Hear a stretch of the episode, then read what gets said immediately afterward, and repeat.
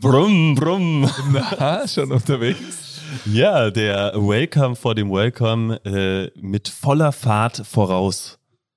Ja, geil. Wir hatten äh, Base five Family Member David Stecher hier am Start, zu Gast als Base five on Air, äh, Gast letztendlich am Mic, und es ging um Mobilität, es ging aber auch um ganz viele Abenteuer und über Davids spannenden Weg zu dem, was er heute ist, was er heute macht.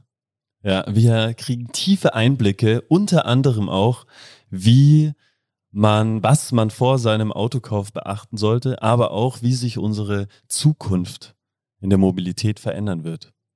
Viel Spaß beim Zuhören. Wir freuen uns auf euer Feedback und eure Bewertungen bei Spotify und Apple. Dankeschön. Hallo ihr Raketen und herzlich willkommen zu Base five on Air. Phil und ich sprechen jeden Donnerstag mit Menschen über den Base five Lifestyle. Wir möchten die Hintergründe der Person kennenlernen und wissen, welche unserer fünf Säulen Movement, Nutrition, Community, Mindset und Sports sie in ihren Alltag einbauen. Auch diese Folge wird wieder reich an Tipps, Genussmomenten und tollen Stories, denn heute zu Gast ist ein Mann, der schon immer Pferdestärken liebt. Herzlich willkommen, schön, dass du da bist, David. Ja, vielen Dank für die Einladung, Burschen. David, schön, dass du da bist. Äh, freue mich sehr auf das äh, kommende Gespräch jetzt. Du, wie voll ist deine Energierakete jetzt äh, in diesem Moment so am Freitagmittag? Freitagmittag neun. Neun, aber boom, aus der Pistole geschossen. David? Neun. Alter. Nee, das sag, nehm mal, nehm mal die zehn. Alter, ja, okay. Heute nehmen wir die zehn. Ja, leck. Okay, äh, sieben. Also da kann ich jetzt nicht so ganz mitgehen, muss ich sagen. Aber äh, ja, muss ich ja auch nicht unbedingt. Ähm, Warum sieben? Der Grund interessiert. Oh, ich bin einfach ein bisschen müde. Ich bin gestern, habe gestern das Spiel Frankfurt gegen Barcelona geschaut. Unfassbares Spiel. Und zwar saß ich mit Markus Appelt hier. Fußball, oder? Fußball, genau. Stammgast, Base five von der Stammgast in der Elfriede. Wir sind nach einer Trainingseinheit in einem kurzen Saunagang noch in die Elfriede und haben dort zu Abend gegessen. Und dann ist uns aufgefallen, Alter, heute spielt Frankfurt. Dann haben wir am Handy das Spiel geguckt, ein unfassbares Spiel, und dann sind wir noch weitergezogen auf den Geburtstag und haben, äh, ja, sind so in den ein oder anderen Innsbrucker, in den Innsbrucker Nachtleben irgendwie äh, abge, abgetaucht und äh, deswegen ein bisschen müde. Aber war ein schöner Abend. Ja, das hast du wahrscheinlich die ganze Energie gestern verbraten. Alles verbraten. Alles raus. Ja, aber dementsprechend auch ein bisschen Energie auch getankt irgendwie. Es war mal ein schöner Tapetenwechsel, Fußball gucken, einfach mal andere Gespräche und äh, ja, freue mich jetzt aber auch ja. auf das Wochenende. Die Zwerge kommen wieder zurück nach Hause. Dementsprechend geht's bergauf. Ich habe gestern den Abend genutzt am Möserer See. Alter. Ja, waren wir ganz allein am Steg, Sonnenuntergang, ein Bier dabei. Das war ein sehr guter Energiespender. Alter. Wunder, dass ich halt einen Neuner habe. Alter, dann brauchen wir... Wow, geil, nice. Sehr okay. Schön. David, hast du dir auch schon Energiespender gegönnt heute? Ja, ich habe gestern äh, das Spiel Ulan-Bator gegen... ja, leider, ich bin echt, ich bin echt vieles aus Fußball. Das passt auch. Im Federball. Wie ist das Spiel ausgegangen, David? Wie ist das Spiel ausgegangen? Sie haben es äh, fünfhundert Mal geschafft, den Federball äh, nicht auf dem Boden aufzuhalten zu lassen. Geil. Aber das hatte ich gern gesehen. Ja. Das nächste Mal sagt sowas. Ja, es war äh, Dauerwerbesendung für Federballschläger. Oh. Scheiße. Ja. Oh, geil, okay. Sonst schon Energiespender heute oder noch nichts? Äh, nee, ich freue mich auch auf das Wochenende. Jetzt habe ich einiges geplant. Ja, das, das war mein Energiespender, deswegen die zehn. Ah, sehr schön, das Osterwochenende steht an. Wochenende. Sehr schön. Hast du dir heute schon Energiespender gegönnt oder zehrst du noch von deinem gestrigen? Nein, ich habe mir in der Früh einen Kaffee gegönnt. Das ist einfach ein Morgenritual bei mir. Ohne Kaffee geht gar nichts. Der Kaffee muss kochen, die, die Wohnung muss nach Kaffee duften. Dann gehe ich duschen und dann starte ich den Tag. Das klingt ja gut. Sehr schön. Ich habe auch noch einen richtig guten äh, Coffee-Kult-Espresso-Geschmack auf meiner Zunge vom äh, Espresso hier davor. Also das war definitiv auch sehr energiebringend. Darf ich sagen, dass ich jetzt zu Unbound gewechselt bin? Ja, kannst du alles sagen. Unbound-Coffee, lokale Rösterei aus der Werkstatt. Die ja. machen echt verdammt guten Kaffee. Ja, die machen also auch sehr, sehr guten Kaffee, das stimmt, ja. ja. Was ist dein Lieblings-, also was, wie würdest, was für ein Kaffeetyp bist du? Flat White. Echt, oder? Flat ja, White. Definitiv. Flat White. Kannst du in der Base fünf auch bestellen. Du hast eben Cappuccino bestellt. Ja, was ist denn der Unterschied zwischen einem Cappuccino und einem Flat White in der Base fünf? Jetzt bin ich, ja genau, das sagt jeder was anderes nämlich. Schon, gell? Also ich würde sagen, es ist mehr Espresso. Mehr Espresso, also ein Doppelshot. Weniger Doppelshot Espresso gemacht, ja, genau. Aber es erklärt jeder anders. Okay, meine Erklärung ist, es ist einfach die zweite Milch. Also du, wenn du jetzt die Milch schäumst, oder? Ja. Dann hast du einen Cappuccino mit der ersten Milch. Also du gehst den Espresso mit dem ersten Teil der Milch auf und den Flat White mit dem zweiten Teil ja. der Milch. Ja. Vielleicht bin ich falsch, vielleicht. Nee, ich, ich habe so die Definition auch schon mal gehört. Da fällt es mir nur schwer, weil ich so gut nicht im Schäumen bin.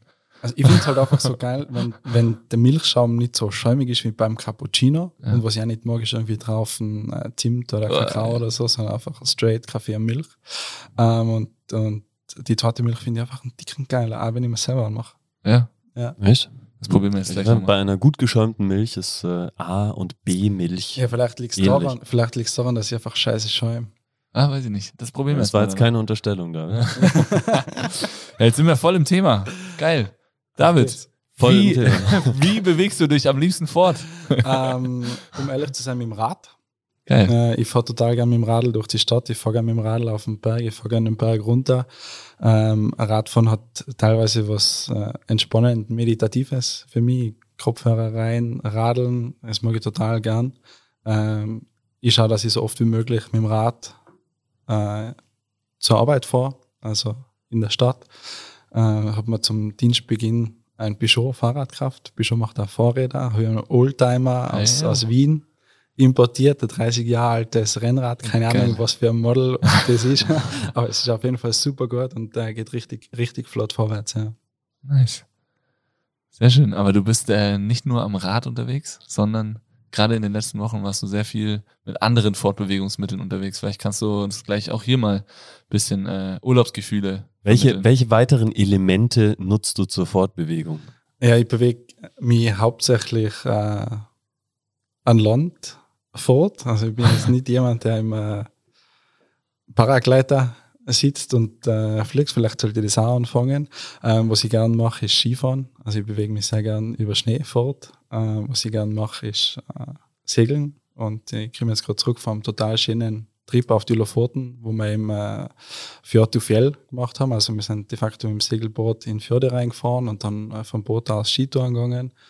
Ähm, ist für jeden, der gern Skitouren geht und irgendwie einen Bezug hat zum Wasser, kann ich es total empfehlen, weil es einfach äh, vollkommen anderer Access zum, zum Aufstieg. Es ist einfach so unmittelbar, es ist so roh, es ist auf die Lofoten die Natur so greifbar. Ähm, Adler kreisen über Fischerboote, du fährst mit dem Boot vorbei, hast einen Anker rein, Ding ins Wasser und auf geht's. Ähm, ist natürlich ein bisschen abhängig vom Wetterglück. Je nachdem äh, gibt es auf die Lofoten zwei verschiedene Wettersysteme, oder? Da ist einmal das Wettersystem, was vom Norden runterdrückt, dann haben wir den Golfstrom, den wir alle kennen, als, als Heizung von Europa. Und die zwei machen genau so einen, einen Kampf immer auf die Lofoten. Das heißt, einmal hast du einfach, wenn sich der Strudel entsprechend trennt. Auf der Südseite vom Berg viel Schnee, weil sich die zwei Wettersysteme da treffen, einmal auf der Nordseite, einmal auf der Ostseite, und da kann man das echt voll gut planen, wenn man sich ein bisschen damit beschäftigt. Ähm, abgesehen davon, also Ski, Boot, Rad, ich gehe auch total gern zu Fuß. Also ich gehe echt gern wandern oder spazieren. Ähm, was ich nicht gern mache, ist bergab gehen. Meistens, wenn ich große Bergtouren mache, schaue ich, dass es irgendwie assisted ist mit dem Lift, muss ich ganz ehrlich sein. Vielleicht sollte ich auch mehr Kniebeugen machen, dann wird es bergab ein bisschen einfacher gehen. Und natürlich Autofahren. Autofahren ist eine riesen Leidenschaft von mir.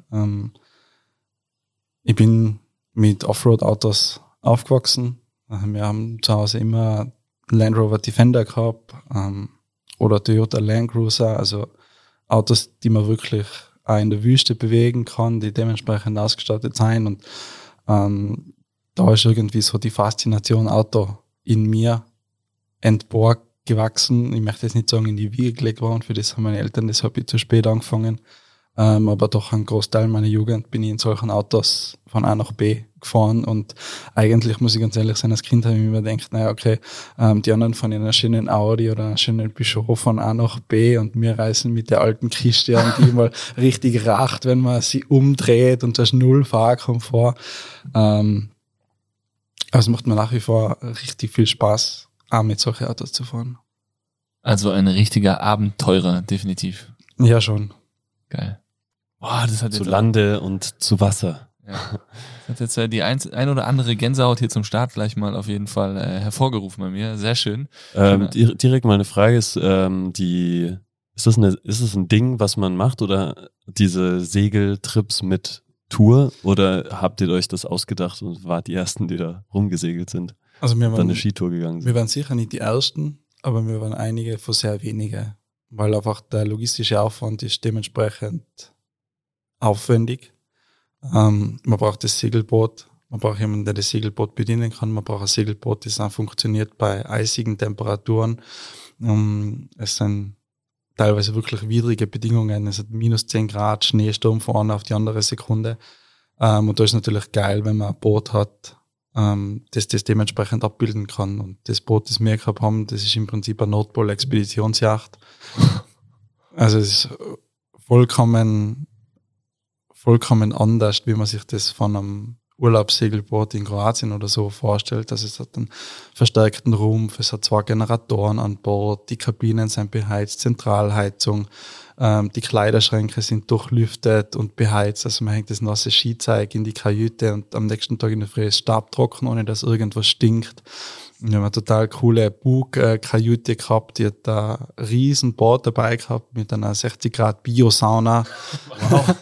Also, also, es, man, man, also wir waren nicht die Ersten, die das gemacht haben, aber ich finde, wir haben einen ziemlich einen tollen Zugang gehabt und äh, ein, riesen, ein riesen Glück, dass wir so ein Boot gehabt haben und äh, mit meinem Vater jemanden, der das auch dementsprechend bedienen hat können. Ähm, insofern, es, es wird auch kommerziell angeboten. Wir haben das mit einer Gruppe von Kollegen gemacht und äh, unser Ziel war halt dann sehr entlegene Destinationen hinzugehen und dort Dinge zu erleben, die man jetzt nicht jeden Tag erleben kann. Boah, das klingt auf jeden Fall äh, richtig, richtig geil. Ähm, wie, wie, ihr wart dann zu wie viel auf dem Boot? Ähm, wir waren zu sechst am Boot, plus mein Dad. Dad war der Captain. Also wir waren sechs äh, Jünger. Jünger, kann man so sagen. ähm, die, die unbedingt Skitouren gehen wollten. Cool. Und äh, da insgesamt, glaube ich, haben wir drei oder vier Gipfel gemacht. Die sind auf die Lofoten ja nicht unbedingt so hoch. Also ich glaube, der höchste Berg ist zwölfhundert Meter oder so. Ähm, das heißt, du gehst sehr viele Varianten. Du fährst auf, äh, du gehst auf, du fährst ab, du fährst wieder auf. Und äh, da gibt es total coole Touren, weil es extrem viele Seen gibt, die dazu gefahren sind. Das sind natürlich immer super äh, Orte, wo man sich treffen kann, sammeln, jausnen, neu auffällen kann, weil die meistens sehr wind geschützt sein, nicht? Und dann gehst du wieder auf und auf einmal gehst du auf den Grat und das blast dich fast vom Grat, weil du denkst, fuck, was ist jetzt passiert, voll der Schneesturm. Und dann fährst du auf der anderen Seite runter und mit ein bisschen Glück hast Sonnenschein und frischen Powder. Also das war sehr, eine echt geile Sache, kann ich, kann ich empfehlen. Geil. Boah. Und äh, reicht eine Woche oder ist mal, weil es ist ja auf dem Schiff schon oder auf dem Boot schon saukalt, oder ist, ein, also ist eine Woche da so, dass man sagt, okay, boah, jetzt reicht mir auch wieder, oder sagst du, das kann man auch zwei, drei, vier Wochen machen? Ähm, ich würde sagen, zwei Wochen war besser. Wir haben es eine Woche gemacht und ähm, aufgrund von der Wettersituation kannst du halt nicht jeden Tag das machen, was du gern machen wollen würdest. Ähm, das heißt, wir haben eigentlich einen Tag verloren, weil wir nicht aus dem Hafen auslaufen haben können, weil es so ein starker Sturm war.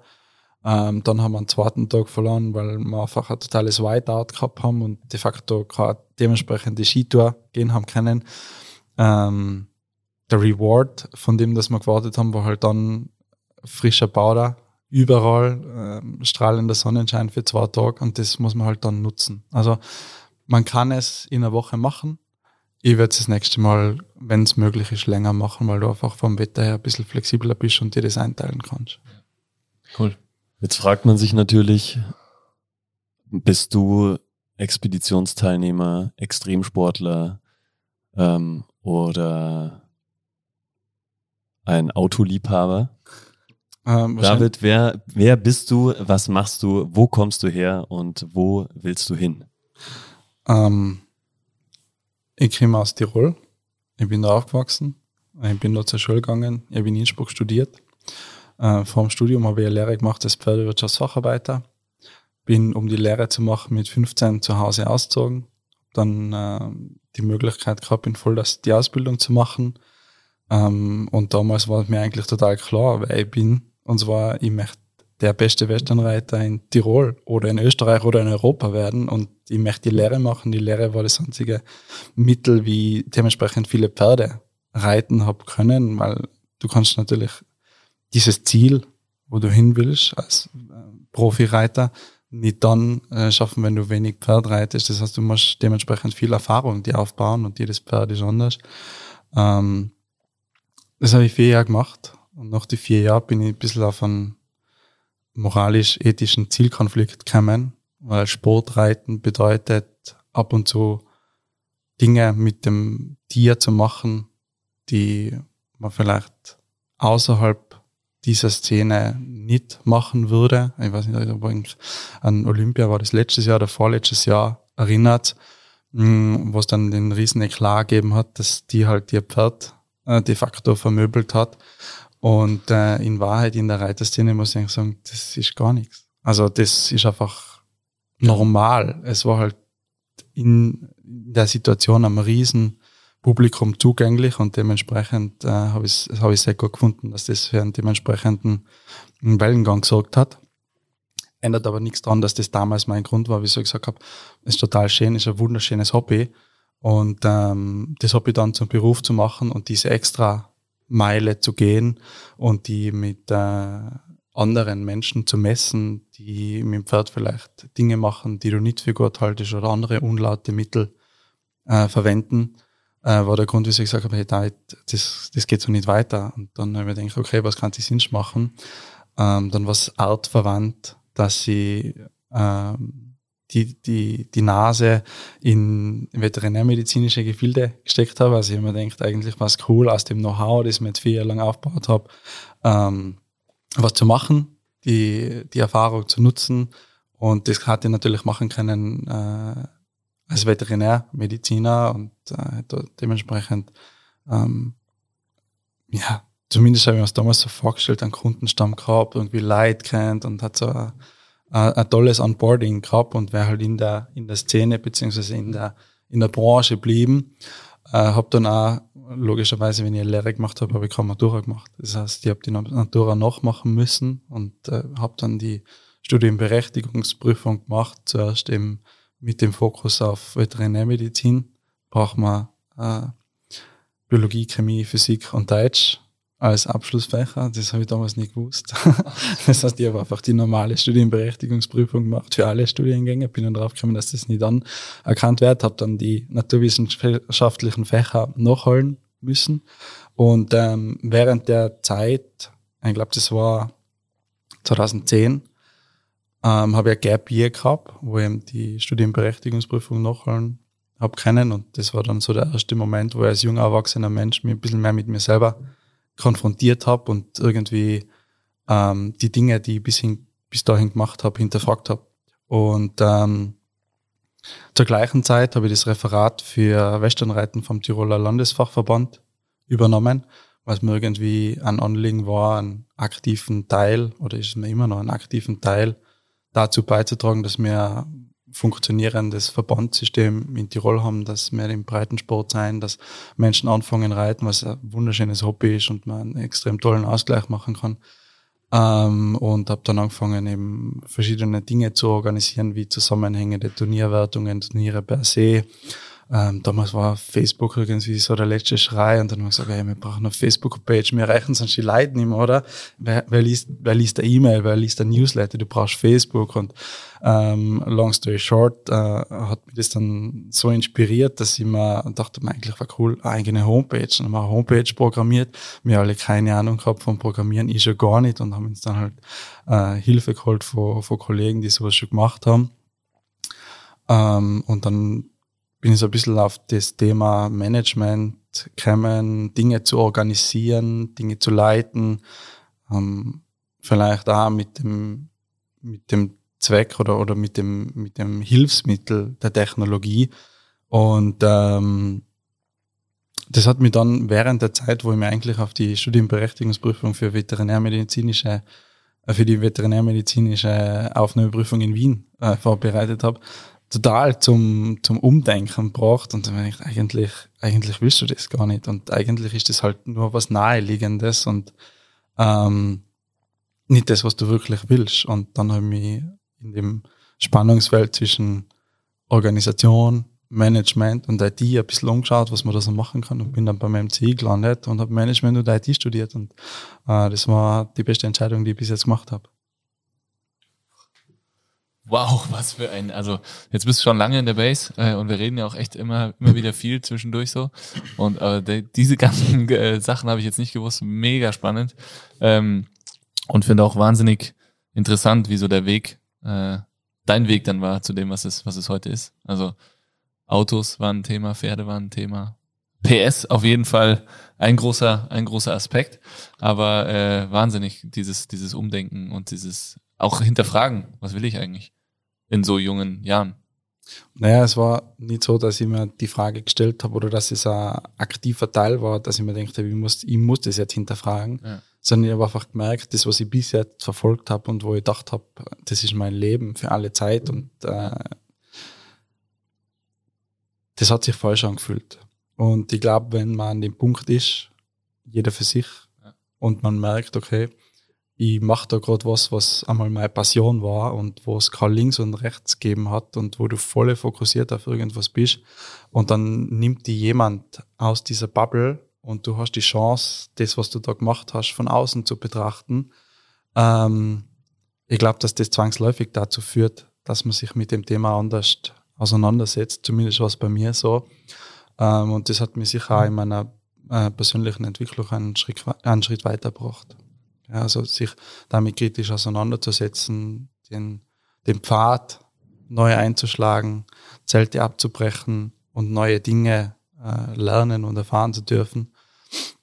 Und ähm, im Endeffekt ist das eine Erfahrung, die, die ich um nichts missen möchte.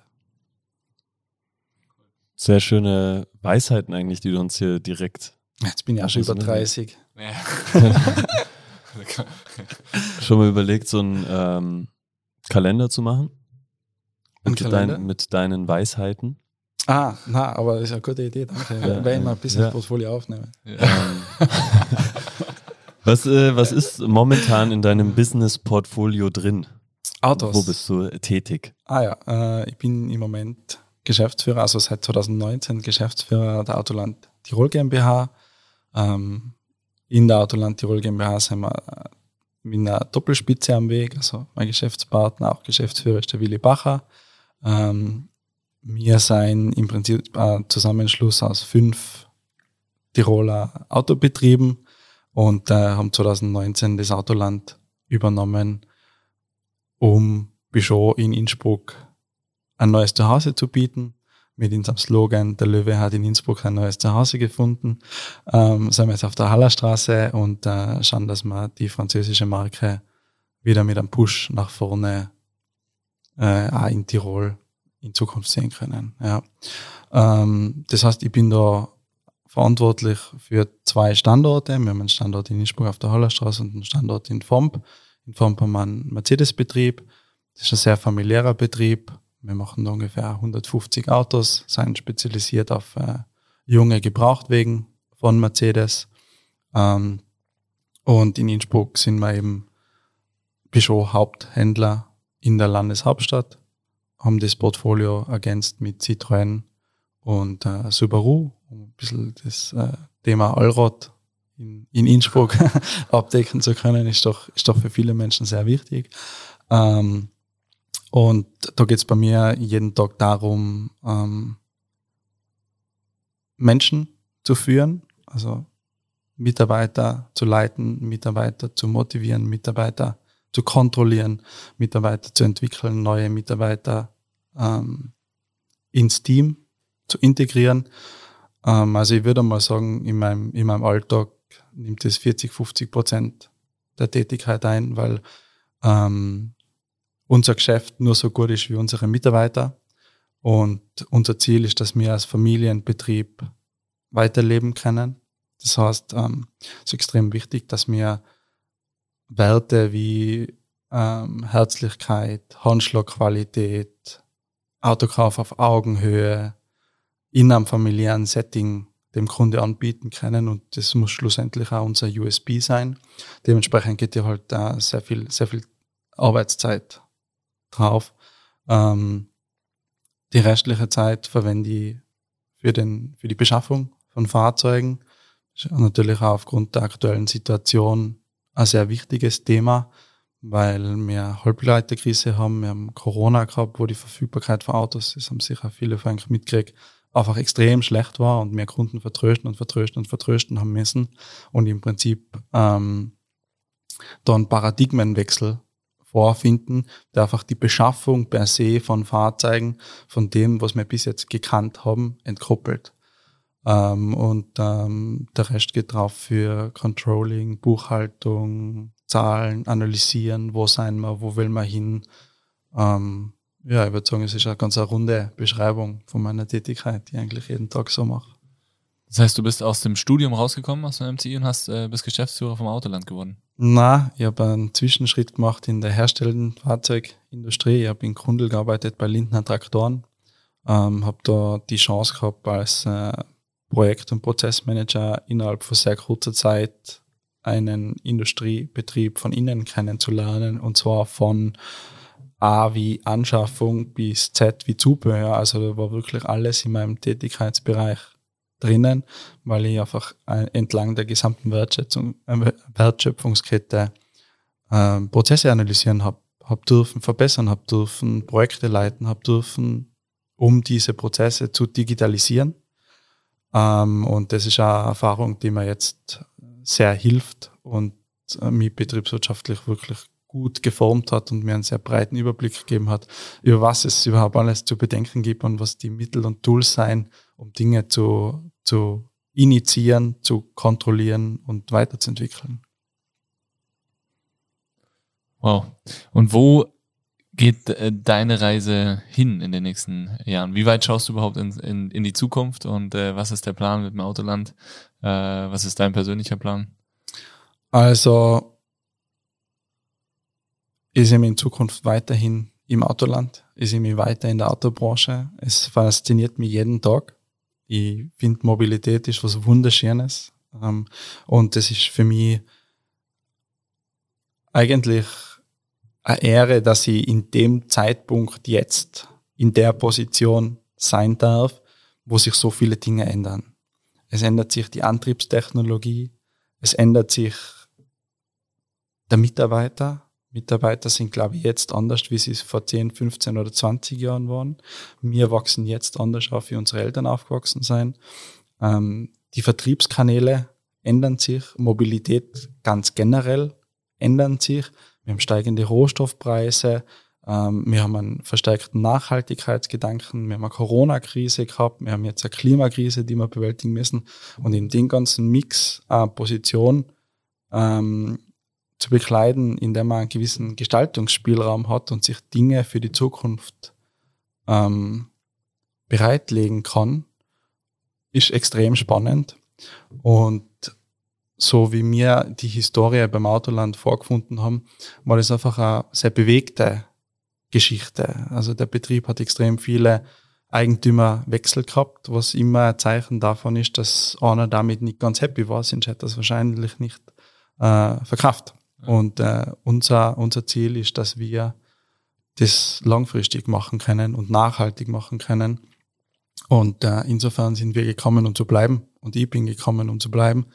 Und ähm, sehe im Moment total viel Herausforderungen, die wir, die wir bewerkstelligen müssen, andererseits auch bewerkstelligen dürfen. Und der, der Return, den ich aus der Arbeit kriege, ist für mich persönlich im Moment einfach sehr bereichernd. Und deswegen ähm, gibt es da keinen Weg links und rechts dran vorbei.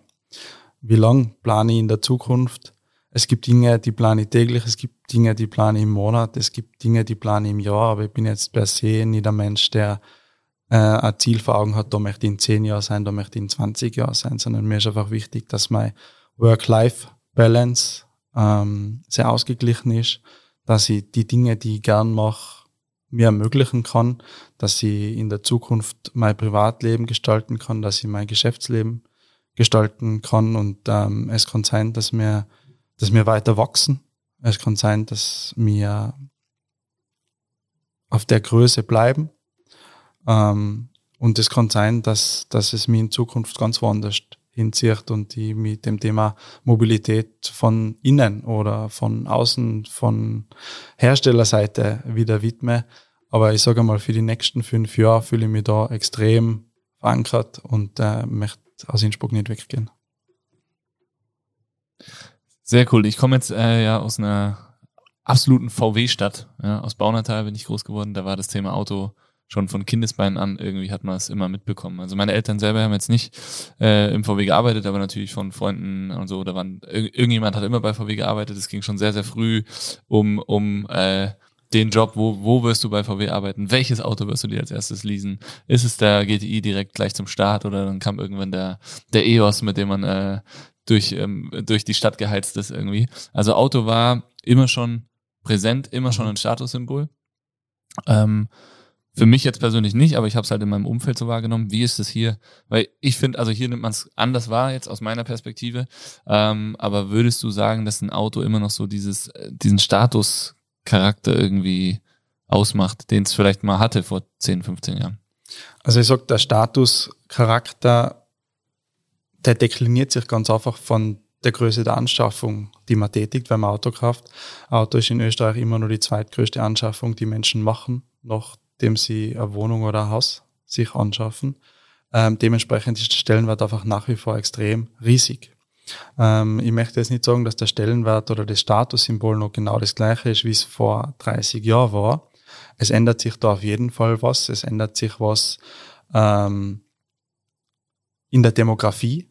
Und die Demografie hat natürlich auch Auswirkungen darauf, wann ist ein Auto für mich wie relevant.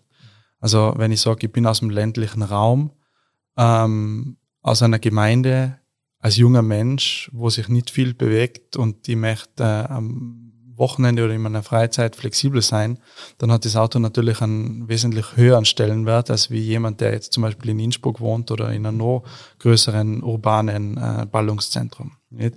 Das heißt, in Tirol aufgrund einfach von der Demografie und der Topografie hat das Auto aus meiner Sicht schon einen sehr hohen Stellenwert und das wird sich auch gar nicht so einfach verdrängen lassen können, selbst wenn man äh, den Modal Split weiter Richtung Öffis äh, bringen möchte, weil einfach der Individualverkehr und die individuelle Freiheit, die jeder damit kriegt, extrem einen hohen Stellenwert hat nach wie vor. Es hat sich die, das, der Stellenwert verschiedener Marken verschoben. Ähm, das kann man relativ gut daran messen, dass Menschen oder unsere Kunden Ähm, markenunabhängigere Kaufentscheidungen treffen. Das heißt, Produkte sind austauschbarer. Kunden, die jahrelang an V W gefahren haben, sind sich nicht mehr ganz sicher, ob ihr nächstes Auto auch wieder ein V W ist, weil es gibt zum Beispiel von Peugeot oder von Mercedes oder von Fiat oder von irgendeinem anderen Hersteller ein Produkt, das nahezu eine ähnliche Qualität bietet, vielleicht ein bisschen anders preislich positioniert ist. Das heißt, ähm, die Produkte haben sich alle so nahe angenähert, dass sie einfach austauschbar sind.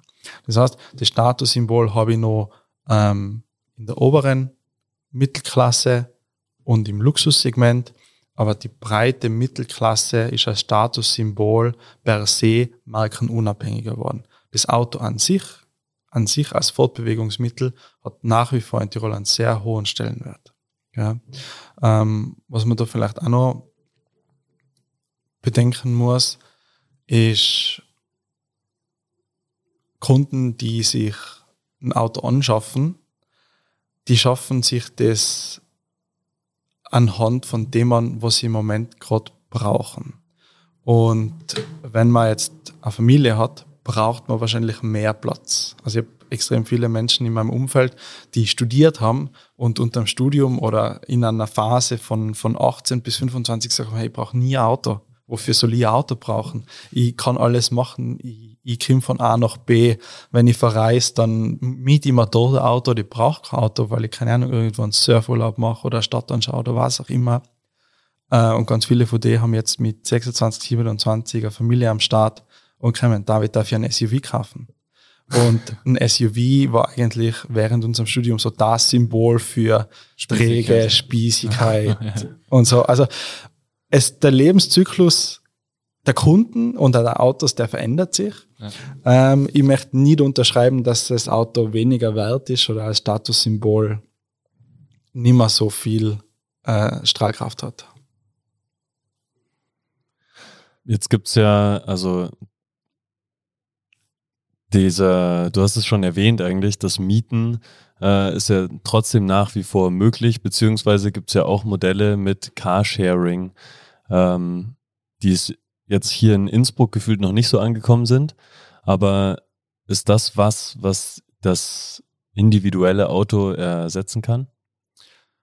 In manchen Gebieten auf jeden Fall und ähm, in urbanen Ballungszentren ist es schon sehr präsent. Innsbruck, Tirol oder ganz Österreich ist von der Topografie her meiner Meinung nach für Chance Carsharing äh, ein sehr kompliziertes Territorium, ähm, weil die verschiedenen Benutzer nicht immer an der gleichen Örtlichkeit sein. Das heißt, ich muss beim Carsharing ja immer das Produkt, den Kunde und das Ziel, also den Zielort, irgendwie harmonisieren. Und wenn ich in einem Gebiet bin, wo die Harmonisierung von den drei Parametern relativ schwierig ist, und ich sage, das haben wir in Tirol definitiv, dann ist es sehr schwierig, da ein vernünftiges Geschäftsmodell aufzusetzen, weil ich einfach dementsprechend mehr Kilometer aufs Auto draufspule, mehr Zeit brauche, um das Carsharing oder das Auto dorthin zu bringen, wo ich es gerade brauche.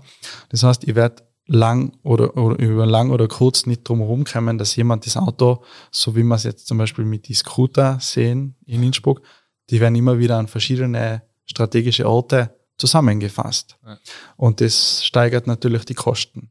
Wohingegen, wenn ihr Millionen Metropole habt, dann kann ich einfach davon ausgehen, dass egal, wo der Kunde das Auto dann abstellt, dass sie wieder einen weiteren Kunden generieren kann. Das ist in Innsbruck relativ schwierig. Du hast relativ viel Inbound-Traffic und du hast relativ viel Outbound-Traffic. Aber in der Stadt mit dem Auto sich fortbewegen, ist in Innsbruck nicht so cool. Das heißt, Carsharing per se, Siege für Innsbruck und den Tiroler Markt, äußerst schwierig. Also mir würde es vom Umweltgedanke, von der Ökologie und auch ökonomisch würde es mir extrem reizen, in dem Feld Geschäfte zu machen oder Geschäfte zu entwickeln oder vielleicht eine Carsharing-Plattform ähm, bei uns anzusiedeln. Ich glaube nur, dass es betriebswirtschaftlich extrem schwierig ist, damit einen, einen Mehrwert zu generieren. Und solange das die Grundbasis ist, wird es schwierig, dass sich das bei uns durchsetzt. Wie, wie ähm, schaut es mit, so, ich habe da keinen Namen für, aber Kollektiv-Sharing, also man kauft sich ein Auto zusammen? Ist das was, was, was du auch mitbekommst im Autoland? Oder ähm, funktioniert sowas erfahrungsgemäß? Ich krieg's nicht mit. Ähm, ich glaube, das liegt an zwei Sachen. Das erste ist, dass jemand, der den Gedanke hat, ein Shared Vehicle sich anzuschaffen, wahrscheinlich keinen Neuwagen kauft.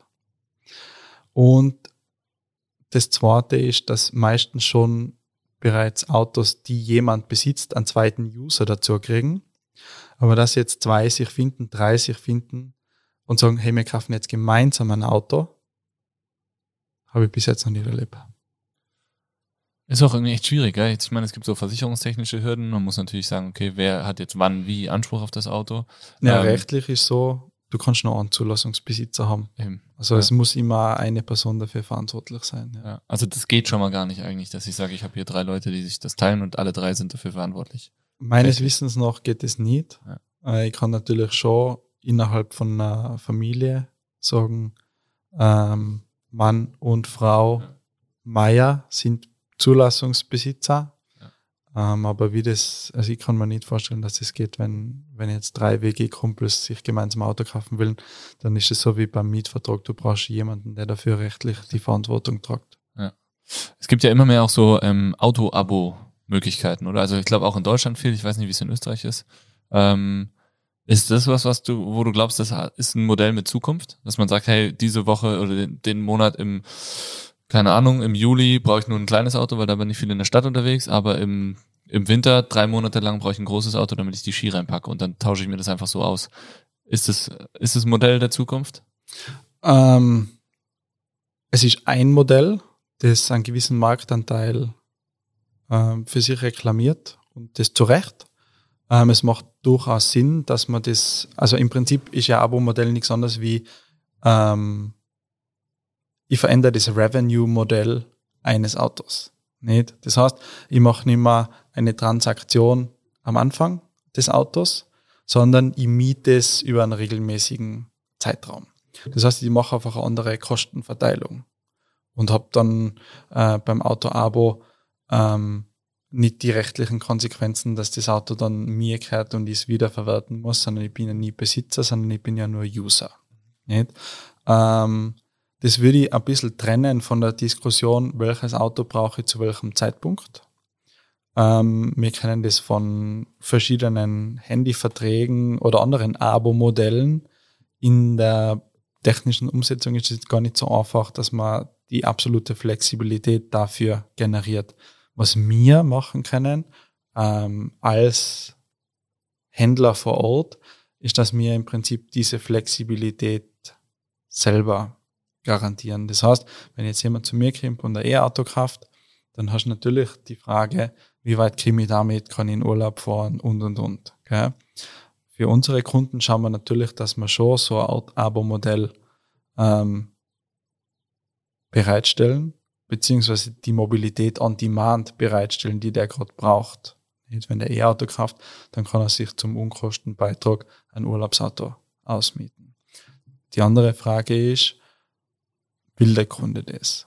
Will der dann mit einem Auto, das er sich ausleiht, in den Urlaub fahren? Wir bieten das jedem unserer Kunden an und nur die wenigsten nehmen das tatsächlich wahr. Und es hat auch wieder mehrere Gründe. E-Autos sind meistens Zweitautos oder Firmenautos. Es gibt sehr wenige Leute, die wirklich alles in ihrem Alltag mit einem modernen E-Auto bewerkstelligen. Nicht? Aber die Möglichkeit gibt es. Abo ist toll, Abo gibt es de facto fast von jedem Hersteller, jetzt schon. Es gibt Flatrates, es gibt Flatrates in der Versicherung, es gibt Flatrates im Leasing. Man muss nur beim Auto ein bisschen aufpassen, dass man die Dinge nicht vermischt. Ein Abo, Operating Leasing, Leasing, das ist inzwischen alles so unübersichtlich ja. Oder positiv formuliert so flexibel, dass ich mir de facto mit einem vernünftigen Leasing mein Abo selber machen kann. Ja. Wenn ich sage, ich mache Operating Leasing, also ich miete das Auto nur, dann habe ich im Prinzip ein Abo. Das ist einmal das Revenue-Modell und die Flexibilität im Use Case ist ein anderes Thema und ist relativ schwierig zu bewerkstelligen, weil ich natürlich verschiedene Peaks abbilden muss. Also wenn jetzt alle meine E-Auto-Kunden in der zweiten Augustwoche kommen und sagen, David, ich möchte einen Bus zum Urlaub fahren, ja, dann werde ich anfangen zu schwitzen. Ja. Das heißt, das sind so Dinge, die man in der Verfügbarkeit einfach bedenken muss. Ja. Thema ähm, Bus ähm, ist ja hier, ist das in Innsbruck sehr präsent, beziehungsweise gibt es einen Trend dazu, du hast es vorher erwähnt, äh, Inbound, Outbound. Ich glaube, Outbound ist wahrscheinlich äh, nach außen wegfahren, oder? Ja, definitiv. Also wenn, dann wird äh, wahrscheinlich der, der Camper-Van äh, schon gesucht werden, oder? Camper-Van ist das Ding im Moment. Also das hat speziell durch Corona so einen richtigen Booster erlebt.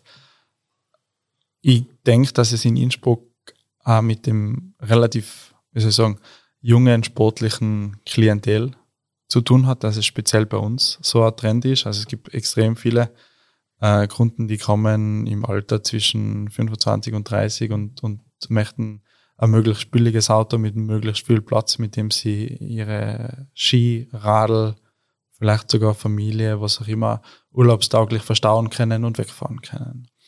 Ähm, der Boom ist da. Wie lange der anhaltet und ob das ähm, langfristig so geht, ist die Frage. Ich glaube, dass es einen gewissen Marktanteil immer geben wird für Camper, für Busse, für schön ausgefahrte Busse, für Campingurlaub. Ähm, ich glaube, dass das eher an viele andere Faktoren hängt als wie an der Automobilindustrie. Da geht es einfach darum, wie leistbar ist der Urlaub, den ich machen kann, wohin will ich fahren, wie viel Flexibilität ähm, möchte ich gerne haben, mag ich überhaupt Camping oder will ich in einen All-Inklusiv-Club gehen, und im, im Zusammenspiel von wie viel muss ich für einen Urlaub ausgeben, was ist mir im Urlaub wichtig, denke ich, dass wir in Innsbruck einfach ein sehr junges Zielpublikum haben, die genau auf die Dinge ähm, Preis, Platz und Flexibilität äh, gut zu sprechen sind oder denen das sehr wichtig ist, und dementsprechend haben wir einen sehr hohen Druck in dem Fahrzeugsegment. Und hier ist ja jetzt Sharing dann, beziehungsweise Vermietung eigentlich, ähm, dann doch ein großes Thema oder ein Modell, was gerade sehr viel genutzt wird. Also sich entweder sich selbst einen Van ausbauen oder kaufen und ihn dann vermieten für die Zeit, wo man ihn nicht braucht. Oder umgekehrt sich einen mieten, weil man sich keinen leisten kann, und davon profitieren. Also privat finde ich es total schwierig, einen, einen Bus anzuschaffen und dann im Bekanntenkreis zu vermieten. Ähm, weil Warum? man, ja, jetzt kommt der springende Punkt oder das Argument, weil du immer das Auto, oder wahrscheinlich will jeder beim schönen Wetter wegfahren. Jeder will zu typischen Urlaubszeiten wegfahren, wo mehrere Leute im Bekanntenkreis frei haben. Das heißt, ähm, es privat zu machen geht natürlich. Ähm, ist auch sinnvoll, wenn man sich sowas teilt. Was ich total, also was ich zum Beispiel privat mache, ist, dass ich sage, ich fahre ein Stück des Urlaubs, fliege zurück und jemand übernimmt dann mein Auto an der Destination X Y. Ähm, das, das ist was, was du privat selber so... So mache ich an- das. Ja, ja, genau. Also, weil zum Beispiel, ich, wenn wir sagen, du willst irgendwo hin, wo es warm ist und du willst einen tollen Urlaub haben, ist Portugal zum Beispiel super schön. Ähm, aber es ist halt weit weg. Du hast nicht so viel Zeit. Du willst vielleicht nicht so viel Zeit aufwenden. Es ist auch relativ teuer, wenn du die ganze Strecke mit dem Auto fahren musst. Ähm, und da hat es für uns bis jetzt super funktioniert, dass wir einfach das Auto dorthin bringen. Das heißt, einen Roadtrip dorthin machen und dann übernimmt jemand das Auto und bringt es wieder retour. Das hattest du mir auch mal angeboten übrigens. Stimmt. Nach Marokko. Stimmt, stimmt. Ja, aber leider habe ich bis jetzt, ja, ich habe es bis jetzt noch nie nach Marokko geschafft. Leider. Ja, Marokko ist halt äh, urlaubs, urlaubstechnisch äh, mit einem sehr engen Zeitfenster verbunden. Das ist dann eher im Urlaub, äh, im Winter, weil es halt doch sehr warm ist. Es kommt darauf an, was du dort machen willst, logischerweise. Okay. Äh, zur kommerziellen Vermietung ist es ja so, dass wenn du vom Mietgeschäft leben willst, dann musst du schauen, dass das Auto ungefähr hundert Tage vermietet ist im Jahr. Im Jahr. Und das geht sich bei uns von den klimatischen Bedingungen her nachher aus meiner Sicht nicht aus. Also das Auto so viele Tage zu vermieten, wird nicht passieren. Das heißt, du musst dir die Miete so vorstellen wie eine Art des Leasings. Ich schaffe als äh, Autohaus oder Vermieter das Auto an, vermiete es für eine gewisse Zeit, und wenn der Restwert an eine geschäftliche Opportunität bietet, veräußere ich das wieder. Und so kann ich mir das refinanzieren und kann dann wieder neue Fahrzeuge anschaffen. Also das ist ein Mietmodell, das im Moment sehr gut funktioniert, und ähm, das, da gibt es große Hersteller, die das machen, es gibt kleine Hersteller, aber im Prinzip ist bei allen das gleiche Geschäftsmodell. Jede Mietfirma wird schauen, dass sie so viele Autos wie möglich zum besten Preis kriegt, die Autos so viel wie möglich auf die Straße bringt und zu einem Zeitpunkt, der strategisch sinnvoll ist, wieder veräußert. Ja. Jetzt kann ich ja als Privatperson zum Beispiel sagen, ich, äh, es ist mein Traum, einen eigenen Van auszubauen, selber auszubauen. Und aber damit sich das finanziell ausgeht, kann, muss ich ihn dann oder kann ihn dann äh, vermieten. Zum Beispiel, oder? Kannst du natürlich, ja, ja. Klar. Ja. Du kannst ihn halt wahrscheinlich dann nicht nutzen, ja, wenn du ihn gerne nutzen wollen würdest. Und das war für mich immer so ein bisschen das Dilemma, das ich mit dem Ausbauen von eigenen Sachen gehabt habe und das dann vermieten. Ja, und du hast natürlich auch die Thematik, finde ich immer bei Bussen, wenn du ein Privatauto hast, jetzt mein Bus zum Beispiel, ne, der hat zweihunderttausend Kilometer runter, äh, wenn ich den jetzt noch irgendwie an viele Leute vermiete, ähm, und du kannst ein Auto ja so und so fahren, ähm, und ne, äh, don't be gentle, it's a rental, ist ja auch ein, ein Thema, was bei... Definitiv, das ist mein Motto. Das ist, äh, ist dein Motto, okay, nice. ähm, du hast halt einfach immer die Thematik, dass das Auto einfach, äh, die Gefahr ist, läuft, dass das Auto einfach schneller kaputt geht, ne? Dass es abgenutzt ist, gerade beim Camping. Ich meine, äh, du fährst auf irgendwelche engen Campingplätze, auf irgendwelchen engen Straßen, weil du willst noch das letzte Futzel in der geilen Bucht erwischen, wo du mit dem Auto halt hinkommst, und wenn es dein eigenes ist, gehst du anders damit um, als wenn es eben gemietet ist.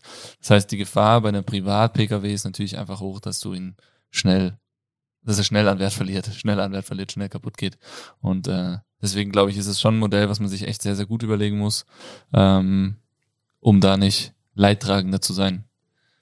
Definitiv. Also wir lösen das Problem durch einen relativ hohen Selbstbehalt bei Schäden, ja, und einer Kaution. Und wenn einfach dementsprechend viele Investitionen nach dem Urlaub in ein Auto anstehen, dann äh, habe ich als Vermieter natürlich die Sicherheit, dass ich sage, okay, ähm, mit der Kaution bzw. mit dem Selbstbehalt, dass ich die Kosten decken kann. Das Problem, das ich dann habe, wenn es jetzt in der Urlaubssaison ist, dass das Auto einfach für, keine Ahnung, eine gewisse Anzahl von Tagen nicht zur Verwendung steht. Das heißt, die Opportunitätskosten, ja, des Unfalls oder der, des Verschleißes sind eigentlich die nicht vermieteten Tage, ja, und gar nicht, aus, un, aus unserer Sicht jetzt, wir verdienen ja rein theoretisch auch Geld mit am Werkstattaufenthalt, ja, ähm, die Reparatur an sich. Ja. Wenn ich das als Privatperson mache, dann habe ich natürlich äh, keine Sicherheit, ja, dafür. Ja. Wie siehst du das generell? Macht es Sinn, sich selber einen Van auszubauen? Also ich persönlich finde das ein extrem tolles Projekt, und jeder, der das gemacht hat, denke ich, wird das unterschreiben. Ich finde, es gibt einen schmalen Grat zwischen dem, was man selber ganz cool machen kann, und zwischen Dingen, die vielleicht selber nicht so viel Sinn machen. Das hängt davon ab, wie technisch affin bin ich, welche Mittel stehen mir zur Verfügung, wie viel Geld will ich investieren, was will ich damit machen. Nicht? Aber ich sage, also eine Basiseinheit an Küche, in dem Fall eine Kühlbox, Basiseinheit an Kocher, Basiseinheit an Schlafen, ist für die meisten schon eine ausreichende Ausstattung für einen Camper oder ein selbst ausgebautes Campingtool. Ähm, für mich persönlich ist immer ein guter Gradmesser, solange ich Spaß habe, Dinge an meinem Auto zu ändern und umzubauen und neu zu denken, bin ich am richtigen Weg. Und wenn ich dann merke, boah, die Dinge, die ich mir vorgenommen habe, kann ich eigentlich fast nie erreichen, weil sie technisch so kompliziert sind. Und die Tücke steckt da meistens im Detail, Stichwort Elektrosystem.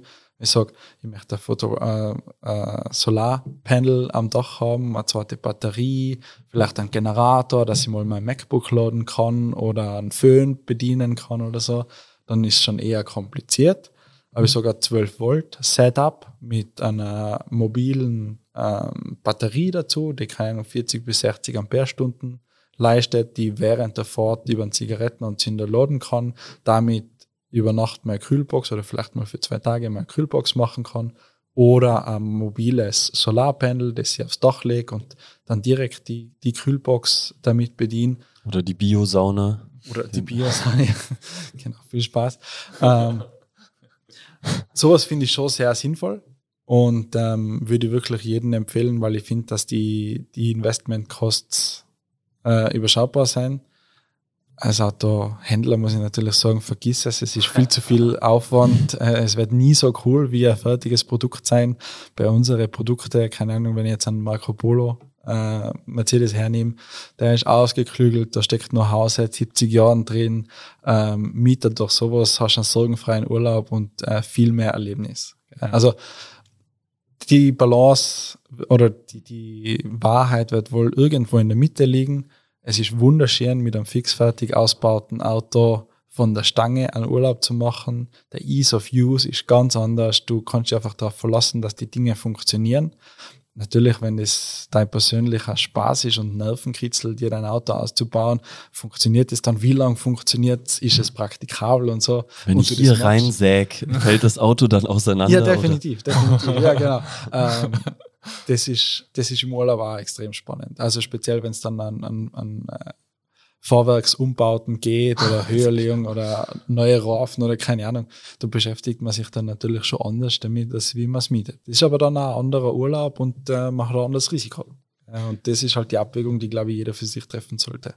Da fällt mir jetzt äh, ganz spontane Frage ein. Ähm, du, ich, M T V Pimp My Ride kennst du, oder? Ja, habe ich mal gesehen, ja. Wie, ähm, jetzt im Nachhinein betrachtet, wie realistisch waren diese Ausbauten da? Ah, glaubst du, das war schon eine solide Sache, so, oder? Die Ausbauten waren ultra lässig und sowas gibt es ja nach wie vor. Also in der Türkei gibt es einen riesen Markt für so Luxusausbauten. Echt? Von, keine Ahnung, eben zum Beispiel kriege ich es persönlich immer mit durch Mercedes G-Klassen, die werden hinten zur Luxuskarosse umbaut und hergelegt und chrom überall.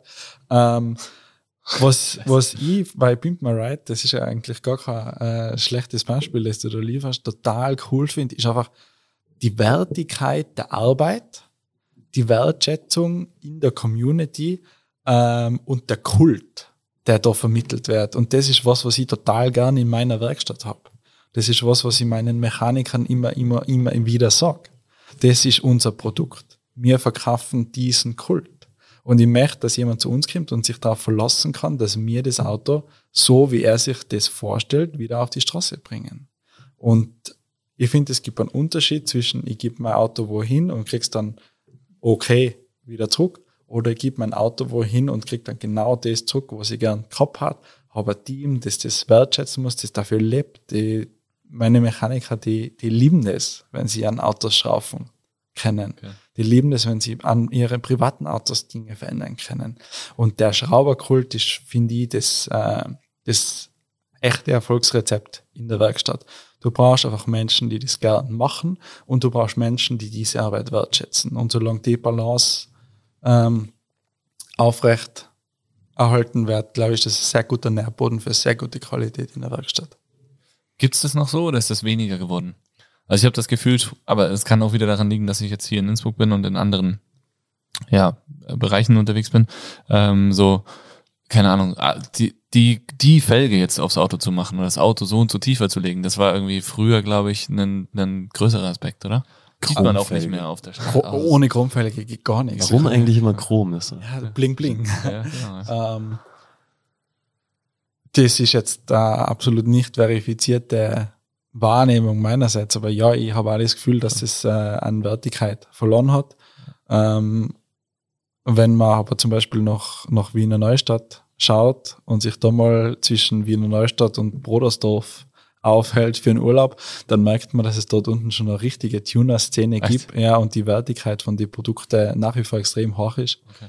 Ähm, ich kann es daran messen, dass mir äh, hochmotorisierte Modelle äh, sehr oft in die Region verkaufen.